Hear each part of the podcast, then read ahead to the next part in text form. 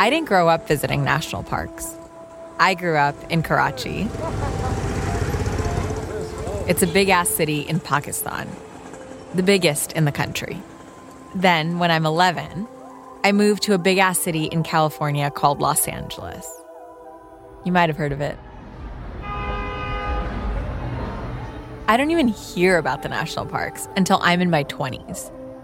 And of course, I find out about them in the most Misha way possible a silent meditation retreat right outside of Joshua Tree National Park.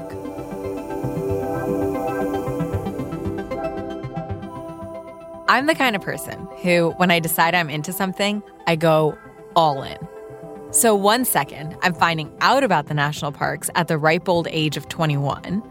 And the next second, I'm into national parks. I read about them, follow all the individual Instagram park accounts. I even end up watching a 12 hour documentary about them. President Lincoln signed the Yosemite Valley Grant Act. A documentary many people would say is the most boring thing they've never even Paved watched. the way for the establishment of Yosemite as a national park in 18. But I, Misha Euceph, I am riveted by it, bawling my eyes out, feeling as patriotic as I do when watching Simone Biles land her signature move. I watch and read everything I can find. And I decide I have to go see the national parks, these American parks, for myself. I must follow in the footsteps of Teddy Roosevelt, John Muir, Stephen Mather.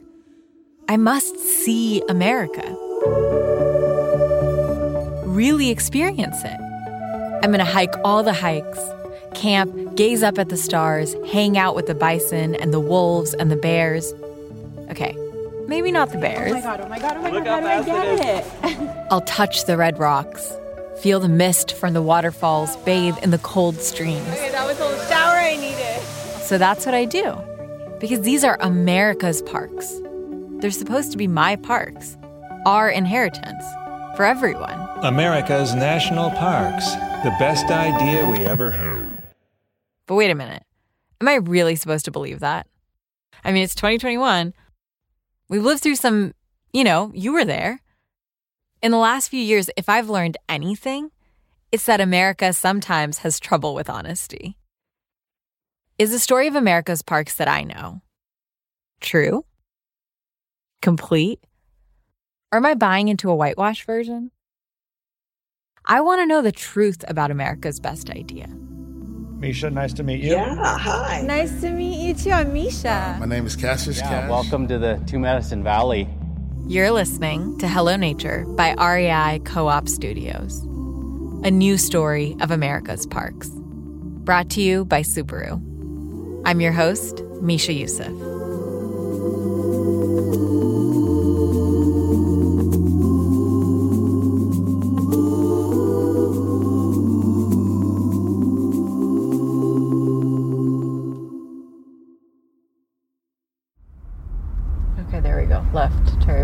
Valley Campground.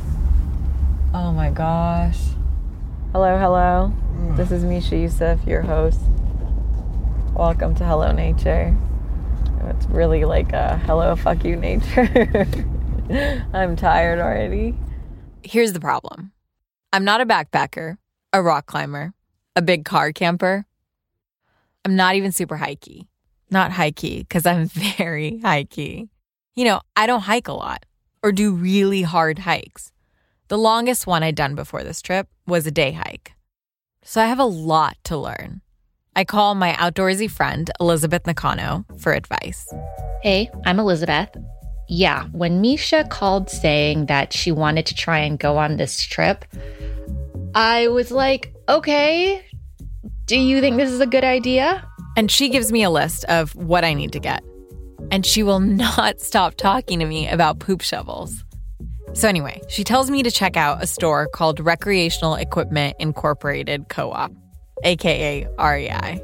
Hey there, how's it going? I'm Scott. Welcome to REI. And Scott teaches me about the 10 essentials for camping navigation, Some people may not know this. Your phone actually has a compass in it. Oh, whoa. Did you know this? headlamp, sun protection, fire. Let's talk about fire. Ooh, yes. Oh, you, you are you a pyro? First aid, shelter, knife, We're at the fun stuff right now. yes, The knives, knives.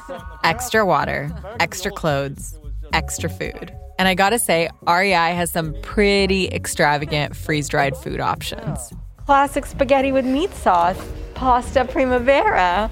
Chicken and dumplings. Beef stew. Like, forget national parks. Why don't I just go to space? Oh, wait, I'm not rich like Jeff Bezos. Once I have my gear, I assemble a team to help document the trip, this experience. And I pick pros like Elizabeth and Jonathan. Hey, yeah, this is Jonathan. Um, Because if I'm going to be driving all through the country, a white guy is definitely going to come in handy. I don't know. Misha just asked me to do this, and I was like, "Mm, yeah, I've camped a lot when I was a kid, and honestly, I needed the money, so I said, sure. Hey, it's Francesca. And Francesca Diaz, because, well, because she's amazing. I've only gone camping once in my life, and it was because I got stung by a bee five times on my face. So, whoever said that nature was the great outdoors definitely did not experience that. I started with Yosemite because, depending on who you ask, it was the first national park. Also, it's up north in California, so close to home. And we are very close to Cherry Valley. And that's the story behind how I end up here with Jonathan. In the dark, exhausted from driving for nine hours, trying to find our campsite. What an adventure. By the time we get to the campsite, it's 11:56 p.m. Camping 101, am I right? Always set up your tent in the dark, especially if it's your first time ever pitching a tent by yourself. Jonathan, you gotta come see my house. I did such a good job. It's so organized in here. It's day 1 in Yosemite. It's freezing and silent.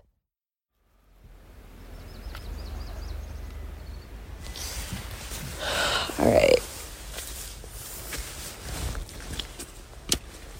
I am getting up. That's me after a great sleep on my sleeping pad that never inflated. Thanks a lot, Scott. Getting out of my tent. There are a lot of uh, tall pines. No bears came last night to visit us. Really thought they would. It's still amazing to me how quiet and how simple the world becomes once we leave the city. Which oatmeal would you want? Would you want the apple cinnamon, maple and brown sugar, cinnamon and spice? Like that family camp I was telling you about. Mm-hmm. The only time anyone ever saw bears were at night. And after that delicious breakfast of instant oatmeal and watery coffee, thanks, Jonathan, we hit the road again. I'm about to finally see Yosemite Valley. There are a few things that terrify me about going out into nature. The first, bears. The second, injuring myself. I've just recovered from a knee surgery, and I am not about to get sidelined again. The third, driving. Sometimes I get panic attacks driving. It started in the pandemic. I know, I know. Going on a road trip, not an intuitive move. I'm kind of freaked out that it could happen again. And fourth, I'm a brown person, and a brown person traveling through America, not always easy.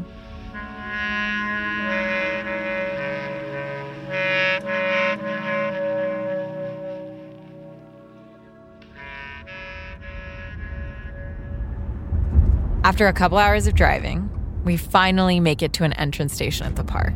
to go into Yosemite Valley to like a visitor center. I think we're just Apparently, we aren't in like, go to Yosemite yet, visitor center for but we camp. play it cool. And to get to Yosemite Valley, do we have to? to go in and go back out, and that big line you saw, that's to go into the valley.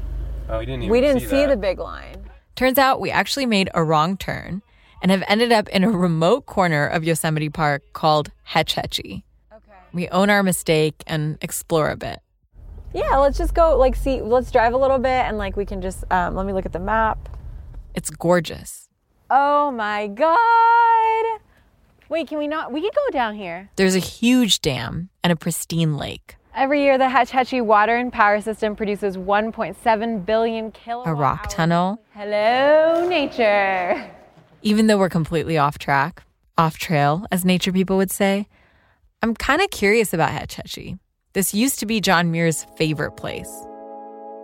The deepest sections of the famous canyons, of which the Yosemite Valley, Hetch Hetchy Valley, and many smaller ones are wider portions, with level park like floors and walls of immense height and grandeur of sculpture.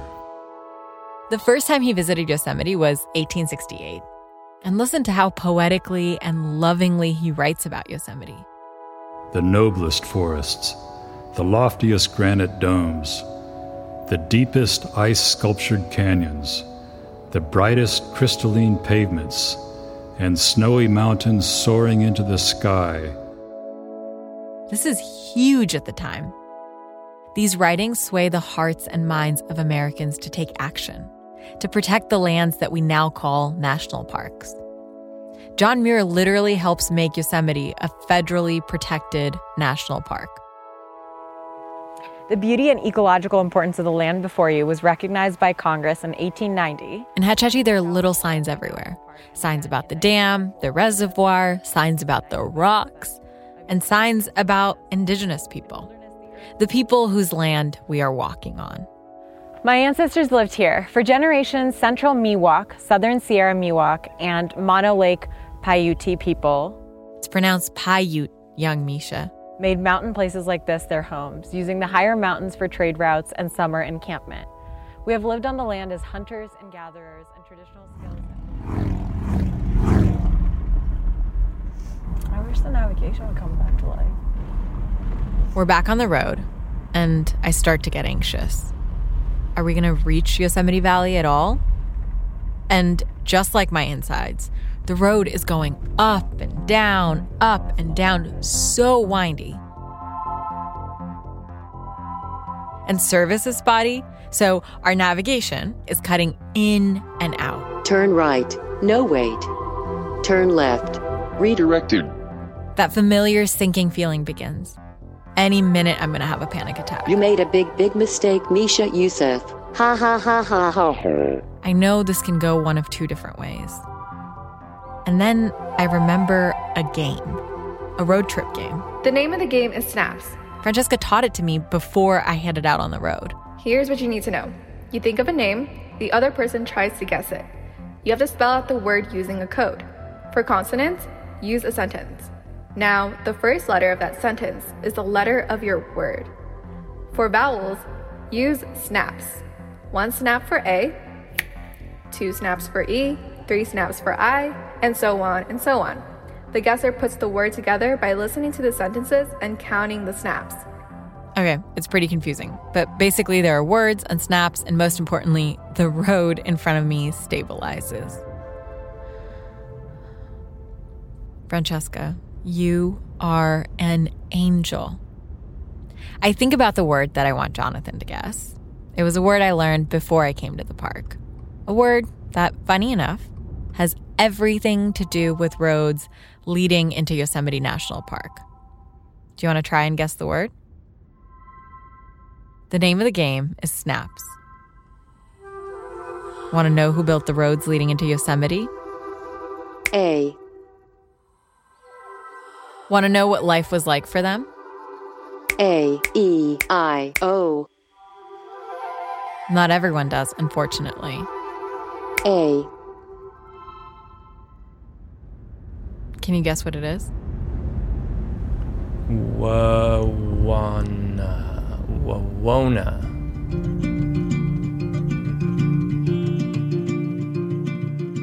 The Wawona Road was built in a really record amount of time. It was started in December of 1874 and completed in April of 1875. My name is Yen Yen Chan, and I work in Yosemite National Park as a park ranger. She's an interpretive ranger, which means that she does a bunch of research and creates natural and cultural history programs. And people who visit the parks can learn from them. I talked to her about the Chinese Americans and Chinese immigrants who helped build the initial infrastructure of Yosemite. This was before it became a national park. And the reason why it was built so fast was because there were two other stage wagon roads that entered Yosemite Valley in the summer of 1874. She's talking about the southern route into Yosemite Valley 23 miles of road built by hand in just four months. And so, if they hadn't built that road in the winter, the hotel down in the south would have lost all tourism to the other areas where people were entering the park because they had a stage wagon road. So, starting December, they hired 50 Chinese to start work on the road. And then that group grew to about 300 Chinese workers. And, you know, not every day was snowy, but you get up into the elevation of like 6,000 feet, 7,000 feet. And so there was probably snowstorms that they had to battle through. And from what I'd heard, a lot of these construction projects, the Chinese would camp wherever they stopped work that day. So they didn't go back to a nice lodging area. They just kept moving along the road as they were working. So these aren't just like the normal roads we take into the park today, they're wagon roads. But without them, the valley wouldn't be what it is today. So before roads, people would either hike, which was not very common, but John Muir apparently hiked all the way to Yosemite, um, or they traveled on horseback. So it was a very, you know, uncomfortable, long experience and journey to get to see Yosemite Valley. So learning about the Chinese history in the park was a really welcome surprise because I had not thought about the Chinese having a role in our national parks until I did this research. Yen Yen wants to know more about these workers who have been basically erased from our national parks history. She learns how they constructed roads, how they worked in hotels and restaurants. There's even a nearby town called Chinese Camp. And then she comes across a man named Tie Sing. I started looking into his background and um, I discovered in another book that there was a picture of him in his white apron standing amongst 19 men who were sitting at a dining table. And that's when I was just like, wow, it, was, it became more real when I saw a picture of him, this black and white picture. And Tie Sing has this great smile, not, you know, open, broad smile showing his teeth, but it was like this really, like, he was just a happy person standing there amongst all these men that were dressed really nicely. And um, they're sitting around these long tables, and there's um, linen and there's silverware. And at the head of the table is the first director of the National Park Service, Stephen Mather. And this group of suits at a table that Tie Sing is the chef for was called the Mather Mountain Party. There were a bunch of big deal politicians who visited Yosemite back in 1915. At the time Tie Sing is photographed with the Mather Mountain Party, he's already a part of the U.S. Geological Survey, a well respected employee. He's invented all sorts of ways to make incredible food and preserve it in the backcountry. Yeah, they had to every morning soak newspaper in the cold streams and wrap the meat in it and let the air and the wind and evaporation keep the meat cold. He also brought cantaloupe and he had a sourdough starter that was what he made um, hot breads every evening for dinner. And he could make incredible pies and other pastries. Tie is an adored member of USGS for 30 years. Like, they name a mountain peak after him adored. It's um, a pretty tall granite peak. And from the top of Sing Peak, you can look across at all these high mountain ranges all around you. You can see Yosemite's Half Dome. You can see um, the Minarets, which is outside the park towards Mammoth Lakes. It's this 360 panorama of the mountains around the eastern, southeastern part of Yosemite. Tie dies in 1918 in a backcountry accident. And after his death, his legacy almost disappears. But in 2013, Yen Yen, with the help of the Chinese Historical Society, starts an annual campout for the AAPI community.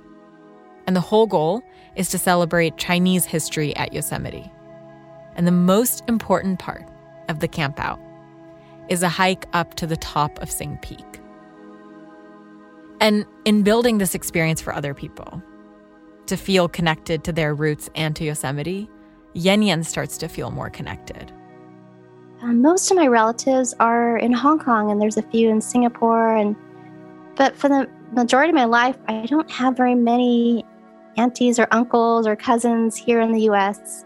And so what was really neat about these pilgrimages is they they we have a gathering in Wawona and, and a, a nice evening dinner where we a big potluck and people are staying in these cabins together in Wawona and it was like this big community, this family, and I had all these aunties, and they were all like, you know, feeding me Chinese food and just, you know, taking care of me. And it was just really neat to also connect with this country's history and to feel pride in the fact that in Yosemite we have um, these contributions from Chinese Americans that you know that we think it's it's really important to share this with the public and also among the Asian American community.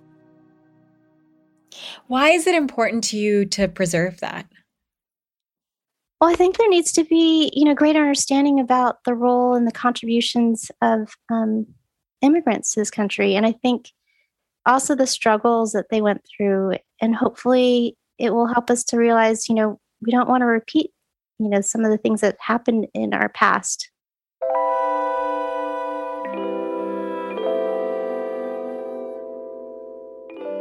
By the Wawona entrance to Yosemite Park, there's an old structure. It's called the Chinese Laundry Building because over a hundred years ago, it was a laundry building. Then it turned into a wagon repair shop. Right now, there's work equipment in there. It's basically like storage. But Yen Yen is working on restoring the laundry building back to its original state to make it into a museum, a museum of Chinese history at Yosemite with photos of people like Tie Sing. It'll be a place where more Americans can meet the people who built Yosemite, the founders who look a little more like us.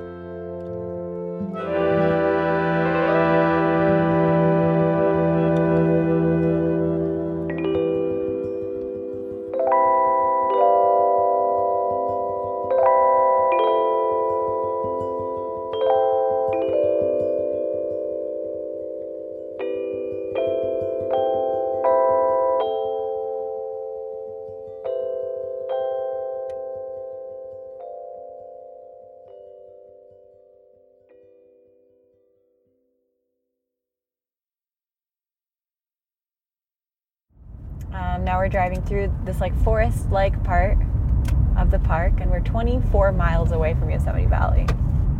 And after going around in literal hilly circles, we finally get to the normal people entrance to Yosemite.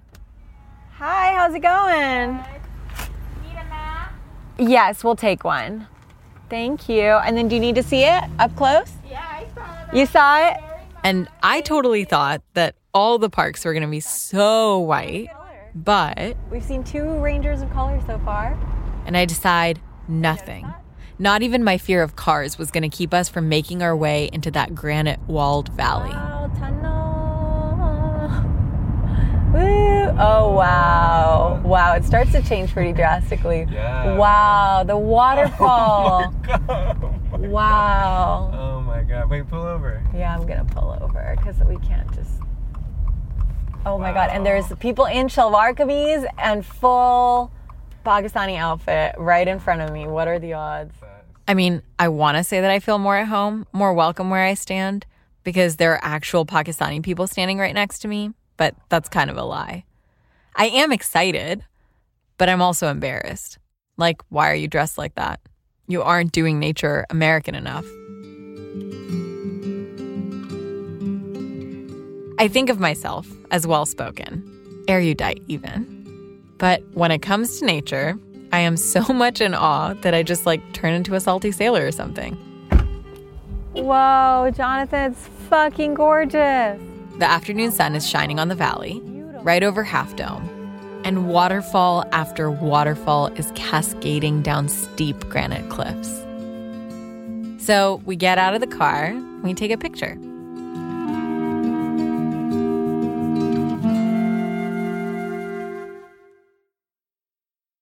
Remember how I told you I was obsessed with this 12 hour documentary on the park?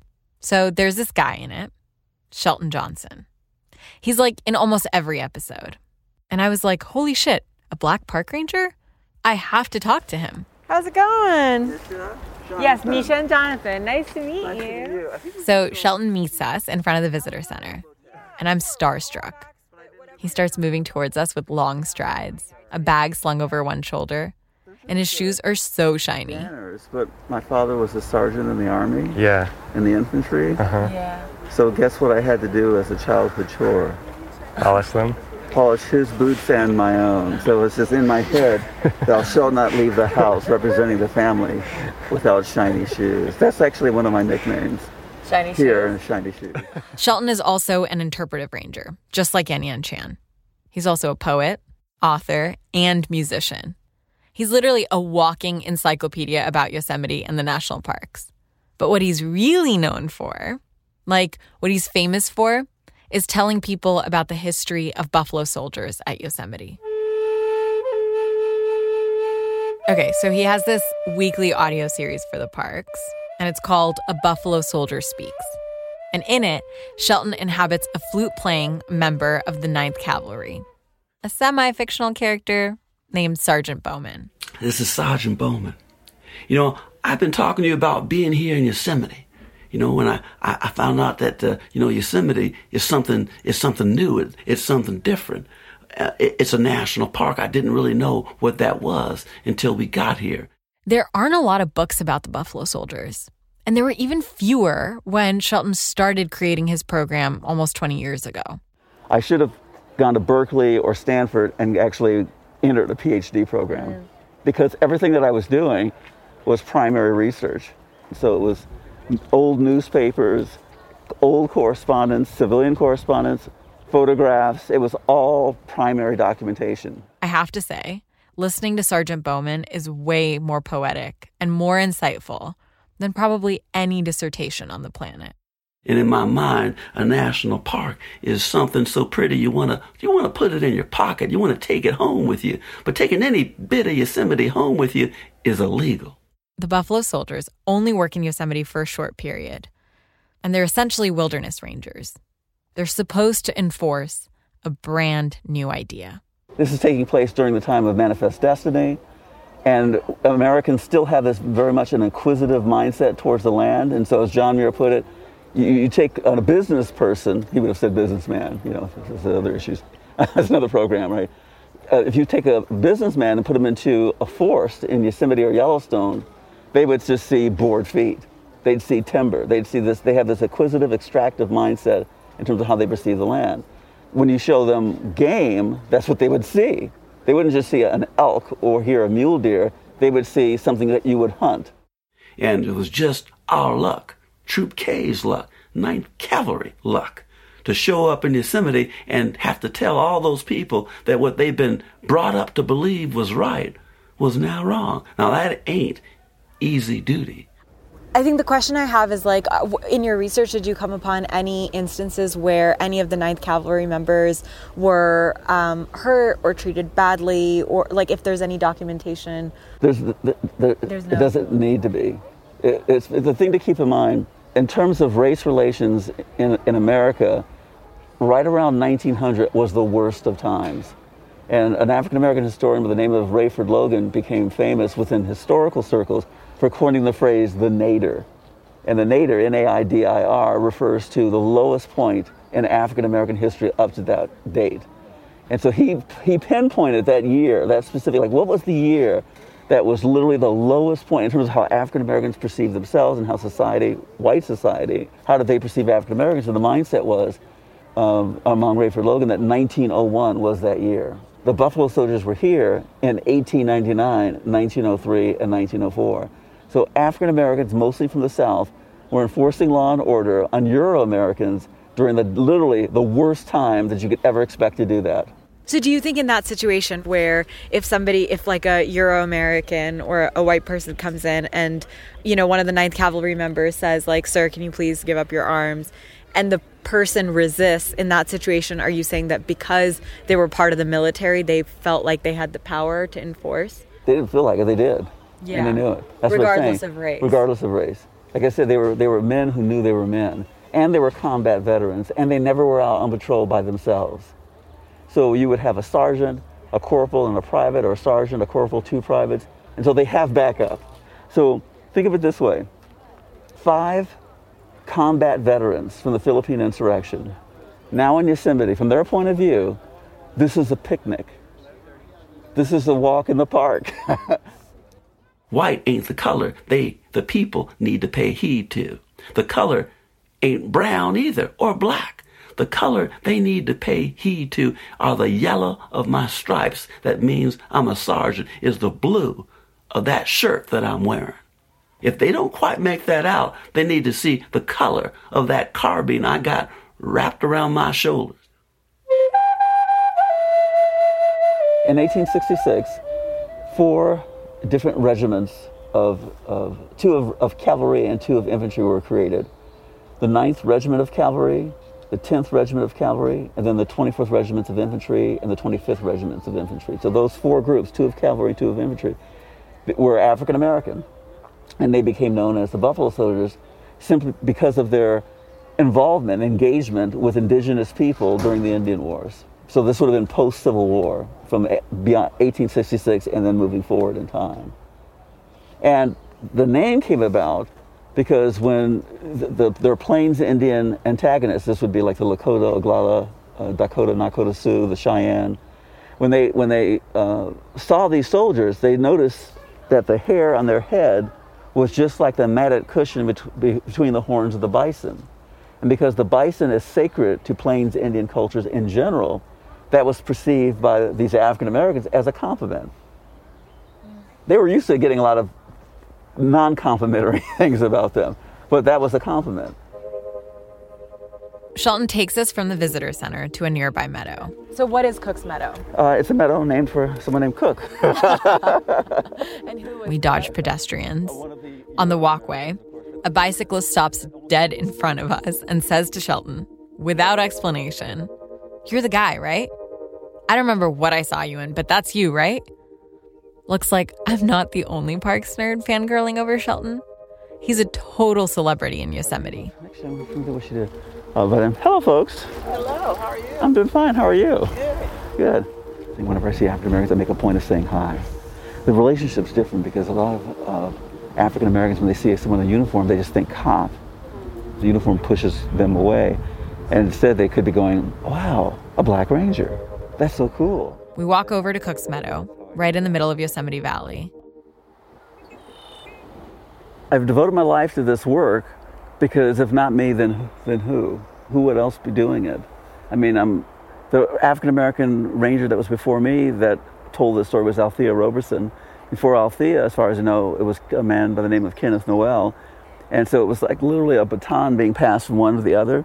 So Althea handed me the baton. She told me about the story, and then I built on it. You know, yesterday you're given something, then you then you have the responsibility of adding to it. And so I realized that we'll make a story that was forgotten, not just known in the park, but known around the world. I want African Americans to feel that parks belong to them, and the story is the tether.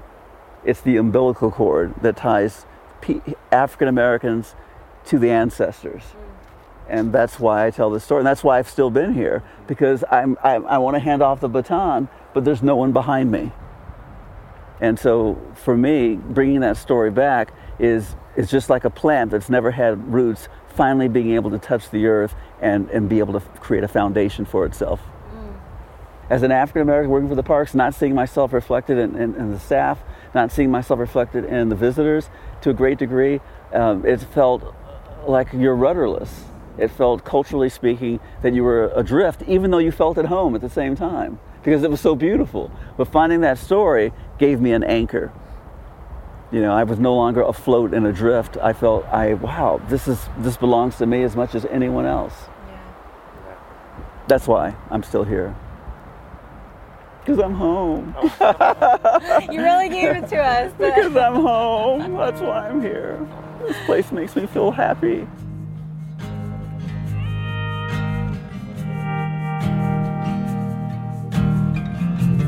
We're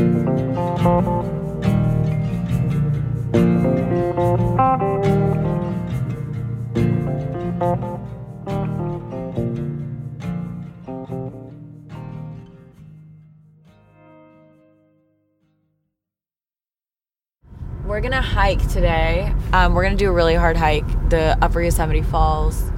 I don't know if we're gonna make it all the way to the top or if we're gonna do it until Columbia Rock. Jonathan doubts me, but I have faith. It's because I was like a baby yesterday on our baby hike.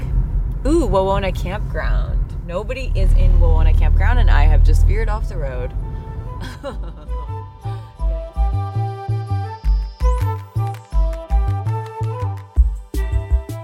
Looking for parking in Yosemite is worse than looking for parking in LA.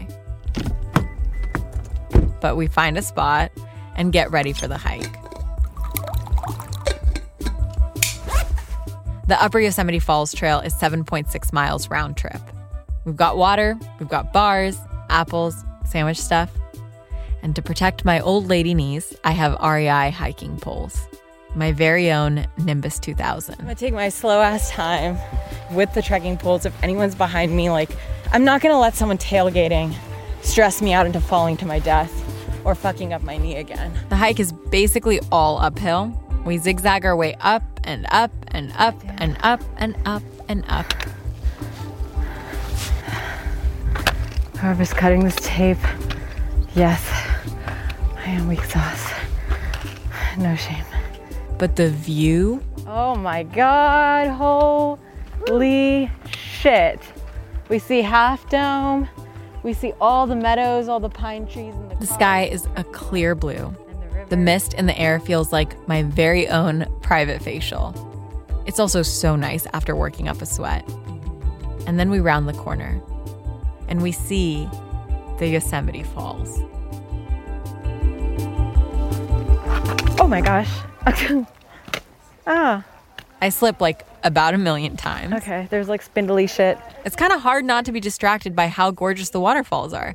Like, how do people hike this without dying? Wet and slippery. When we arrive at the base of the waterfall, I just have to stop. I'm not stoned, but if I were, I'd have sat there for hours. Whoa. Oh my god. The water cascades down the rocks in slow motion. It turns me from a salty sailor to Keanu Reeves. Dude. Whoa. There are literally no words for it. Well, maybe two. Dude. When I think about John Muir, which clearly I have been, I think about this picture of him standing at the top of Glacier Point with Teddy Roosevelt, his beard blowing in the wind. That was 1903. And in the background of that picture is this waterfall.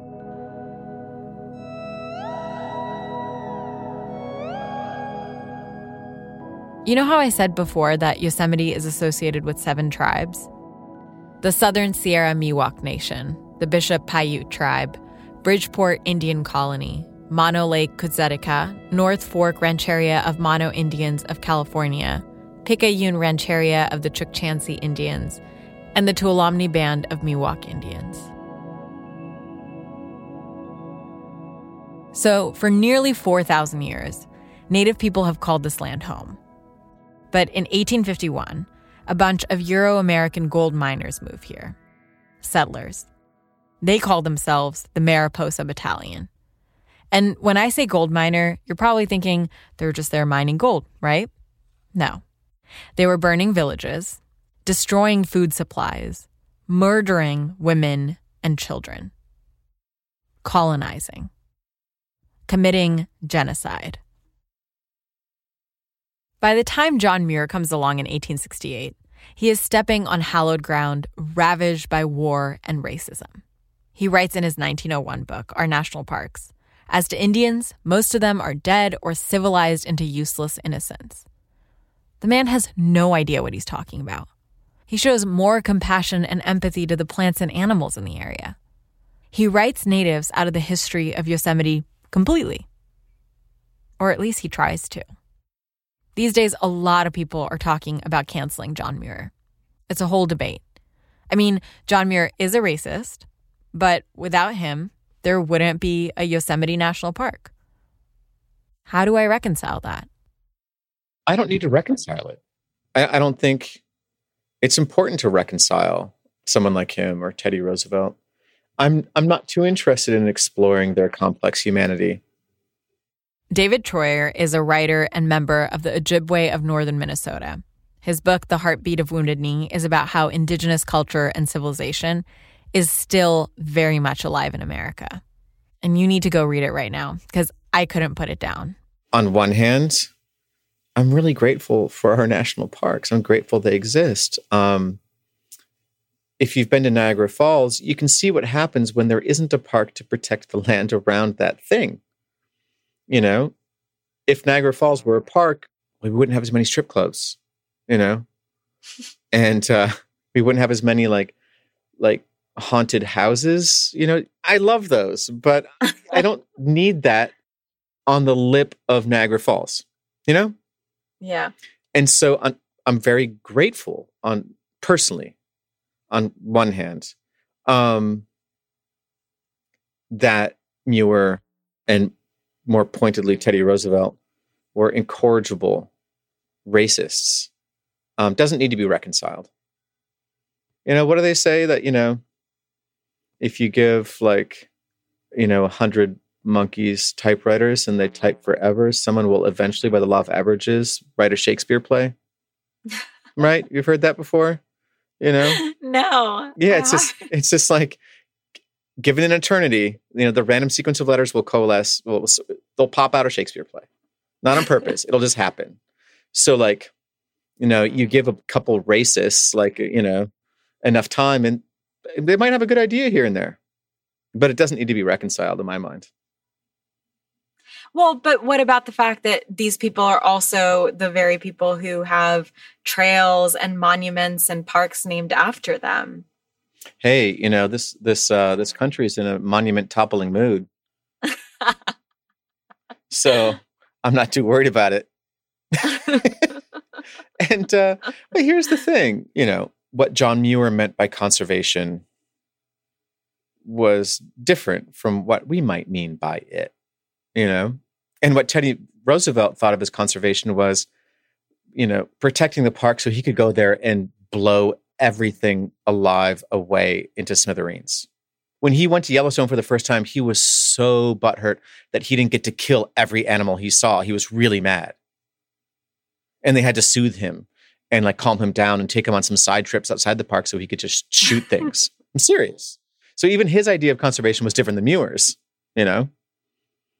But yeah, um, I, I wouldn't go so far as to say that that conservation is a uniquely native concept, but it is a concept that we share. It is a concept that we that we acknowledge. And many of us, not all of us, because again, you know, we're frail, we're human, but you know, many of us try to live by. You know, the tribes in what's now Yosemite Valley, uh, Miwok among them, had been shaping those forests for centuries to encourage acorn growth, which was a staple food source of theirs. So we've been shaping this landscape for, for millennia.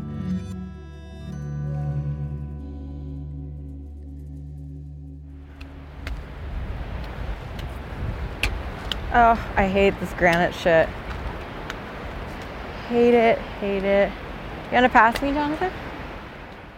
By the way, I'm still hiking. I ate a little sandwich, drank some water, and got back to it. If I'm like, fuck this, Jonathan, I'm sorry, I'm turning back. You have to respect it. Okay, thank you. And while I'm out here, one slip away from my death, I keep thinking about John Muir. How his name is synonymous with the park.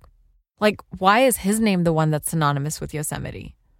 He's like on California's commemorative quarter, looking up at, guess what? Half Dome. I mean, he did do a lot to preserve Yosemite. But you know who did more? The people who lived here for at least 4,000 years before him. In 2015, the national parks as we know them are about to turn 100 years old. And this very fancy organization called the American Association of Geographers put together a summit. And the topic of the summit is basically John Muir's legacy. They invite Carolyn Finney, a cultural geographer. Okay, so Carolyn Finley, and we're going to put up Finney, Finney, Finney, Finney. We're going to put up the old picture. Yes. Okay, hold Yeah, hi. My name is uh, Carolyn Finney.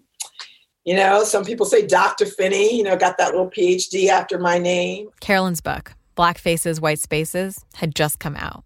It's an investigation into systemic racism in the outdoors, and it's huge. The president of the um, conference that year asked about eight of us geographers to sit on the plenary. And the question he asked all of us to consider to present on was Is John Muir still relevant? And I thought, oh, he asked me to be. I said, okay. And I was told that we had 10 minutes. In one of his books, A Thousand Mile Walk to the Gulf, Muir talks about Black Americans using extremely derogatory language. And Carolyn is like, well, I want a chance to respond. So instead of doing something super academic, she decides she's going to talk directly to John Muir. I imagined myself in conversation with him. And I made I wrote up a funny scene. I made it kind of funny. I was living in Kentucky, but I was inviting him over and giving him green tea, and he was kind of stunned to see me and that I was sitting on this National Parks Advisory Board as the only black person and like what's happening right now. But he was polite. Take a deep breath, Mr. Muir. Close your eyes and see yourself in your beloved Yosemite. Find your center, my wilderness brother, and let me share with you a few thoughts. I would tell him stories of my parents and the land they cared for deeply. I would tell him that I've never been to Muir Woods. The steam rising from his green tea could not hide his surprise. But I do have a fondness for the baobab tree and the cherry blossom tree. I would tell him that I've gone to Yosemite where I have met a black park ranger who was holding it down with his heart and music from his flute. I would tell him about the city and the roads that grew from concrete even when no one else cared. I would leave out Tupac because that would confuse him, give him too much info at one time. I would tell him that the wilderness is not only those vast natural expanses where we can see, but they are also those places, vast and unfamiliar, that many of us occupy in our daily lives. And they are worthy of preservation and our care the stories, the natures, the lives that he did not know how to know. No worry, Mr. Muir. I've got your back, even if you don't have mine.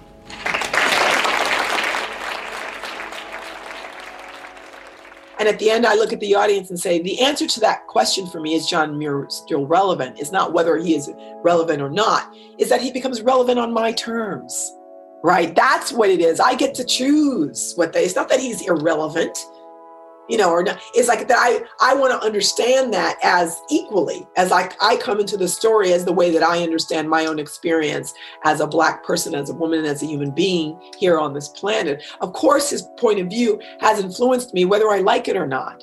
You know, actually, that's almost inconsequential about whether I like it or not. It's just how I understand that and where am I in that story. It makes news all these headlines about John Muir being a racist. And then Carolyn gets a call from John Muir's great great grandson. He was getting all so many calls from the media on his phone. He, he, said he was so overwhelmed. He thought something had happened to a member of his family. He was getting so many phone calls. And I interrupted him and said, That's because something did happen to a member of your family. You know, I know he's a figure from the past, but he has a legacy in the present. And that we can hold those differences in a way that are respectful and are in service to a larger collective intention that we both want to be in service to right?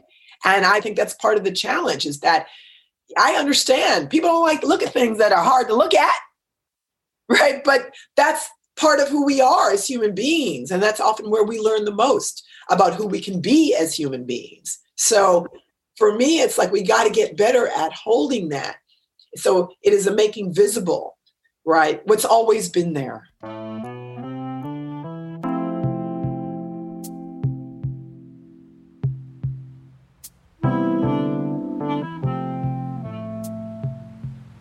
That last thing that Carolyn said, where am I in this story? Yeah, where is she in this story? Where are the Buffalo Soldiers and the Chinese immigrants? Where are the Miwoks and the Paiutes? And the natives who have been living here for thousands of years. Where am I? And can anyone tell an honest story of our national parks without including all of us? I'm someone who came here as an immigrant and I had a lot of fears, like tons of fears. I was afraid of people, I was afraid of biking, I was afraid of swimming, I was afraid of the outdoors, I was afraid of going into an Abercrombie and Fitch store, like and I think that through a lot of that I I thought that the way to get through it was to like power through or avoid it entirely. And I think neither one of those tactics actually work. Ooh, chipmunk? Squirrel. Squirrel, right? Fat squirrel. Ground squirrel. After hours of hiking and my high key complaining, we are still not at the top of Yosemite Falls. And Jonathan and I continue going up, up, up, and up. The top isn't all the way at the top of that fall, is it? It is? What? There's so much still to hike.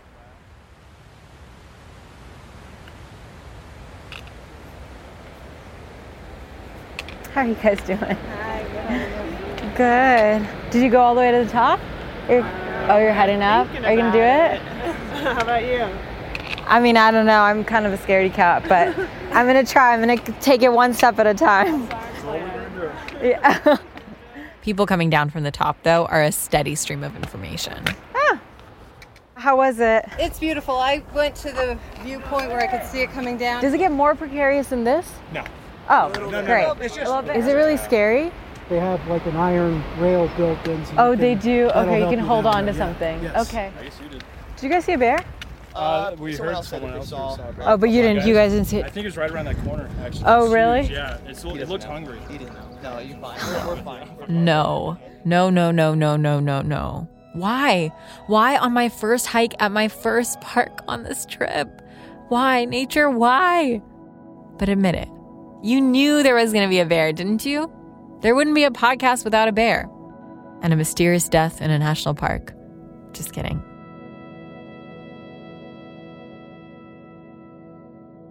I was in Arizona last summer, driving there actually, and had a panic attack. Maybe the worst I've ever had.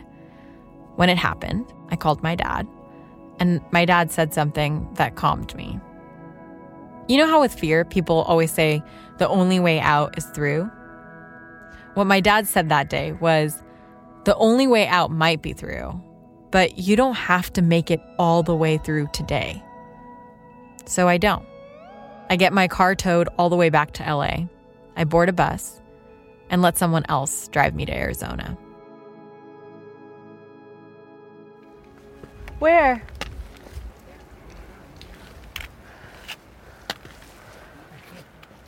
Wait, where is it?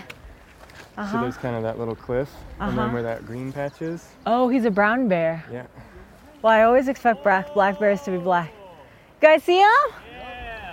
Oh, wow. He's coming down fast. Oh, he's coming down really fast. Yeah, he's coming down really fast. I feel like we should go. I want to go back, right? I don't want to go up there. He's like literally fucking sprinting. No, these people can get mauled. I'm, I'm going back. You know, for me and for a lot of other people, being out in nature is hard. It brings out all kinds of fear. The physical kind, the sweaty palms, the shallow breathing, the racing thoughts, the fast and loud heartbeat, the fear of hurting ourselves, or worse, dying. There's the emotional kind, the fear of looking like we don't know what we're doing, of being noticed for not knowing what we're doing. And there's the historical kind, the bloodshed that took place on the land we're walking through, the blood of people who look like us.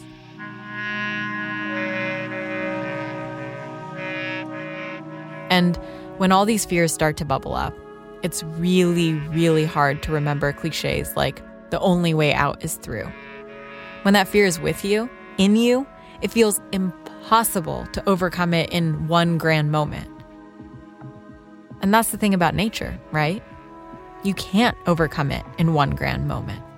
If you hike all the way to the top, you must hike back down. If you run into a bear and you scare her off, she still might come back around. There might always be a bear around the corner. Being in nature is the act of living with fear, of listening to it. Ooh. Oh, God. It's on the way down, the tired steps away from the bear, from the stunning waterfalls. Yeah, I'm, t- I'm like, I'm done. Like, my legs are so tired, I can't control them. You know? that I start to move at the pace of my fears, to listen to them, to what they're telling me about myself, about the nature all around me, and about this country that I call mine. There's this one other thing my dad said to me that day in Arizona. He said, The hardest person to get to know is yourself. Because we all have this version of ourselves that we want to be. And looking in the mirror, seeing ourselves for who we are, it means accepting who we are not, how far away we are from who we want to be. Yosemite is just the first of eight parks. And in going to these beautiful places, I'm going to try to tell a new story of our American parks. I mean, it's actually the oldest story of this land, but it's new to me as an immigrant. And it might be new to you too. It's not going to be perfect. It's not even going to be complete. But I will hold up a mirror to myself, to these parks, and to our country, to what it means to be an American.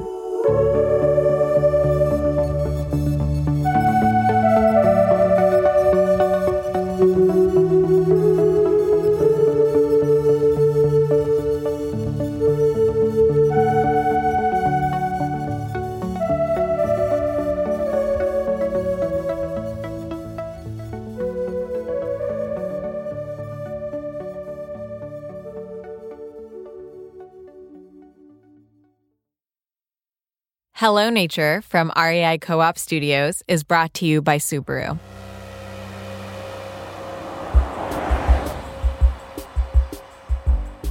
It's produced by Dustlight Productions. I'm your host and executive producer, Misha Euceph. Our executive editor is Arwen Nix. Jonathan Shiflett is the senior producer. Elizabeth Nakano is the producer. Francesca Diaz is assistant producer. Ariana Garbly provided additional production help. This episode was written by Jonathan Shiflett, me, and Arwen Nix. It was sound designed by Jonathan Shiflett. The voice of John Muir was Joe Wack, and the voice of the documentary was Gordon Henderson. Valentino Rivera is the senior engineer. Carly Bond is the composer. Elizabeth Goodspeed is our art director and designer and did our artwork for the series. The illustrations on the artwork are by Joshua Ariza. Special thanks to Rachel Garcia, our development and operations coordinator at Dustlight, and apprentice Matthew Lai. From REI Co op Studios, executive producers are Chelsea Davis, Joe Crosby, and Paolo Matola. Kirsa Berg is the podcast production intern.